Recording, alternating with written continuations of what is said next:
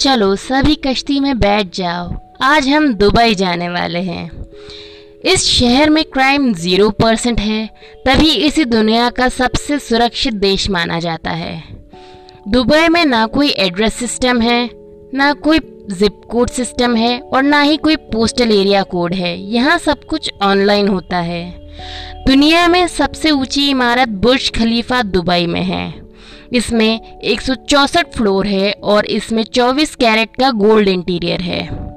Dubai जल्द ही Florida को डिज्नीलैंड, फ्लोरिडा के डिज्नीलैंड को एरिया में पीछे छोड़ देगा और दुनिया का सबसे बड़ा टूरिस्ट स्टेशन होगा।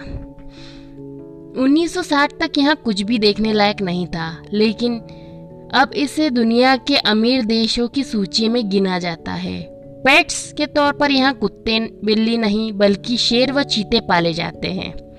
1960 से पहले दुबई एक रेगिस्तानी क्षेत्र था।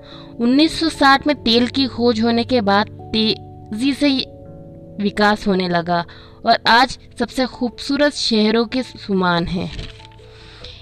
यहाँ पर पुलिस के पास लंबरगिनी, फरारी और बैंटले जैसी दुनिया भर के लोगों को लैम्बरगिनी जैसी कार होती है। दुनिया भर के लोगों को इनकम टैक्स देना पड़ता है। इस देश में लोगों को इनकम टैक्स देने की कोई ज़रूरत नहीं होती है। तो कैसी रही दुबई की यात्रा? बताइए, अगले पॉडकास्ट में आप कहाँ जाना पसंद करेंगे?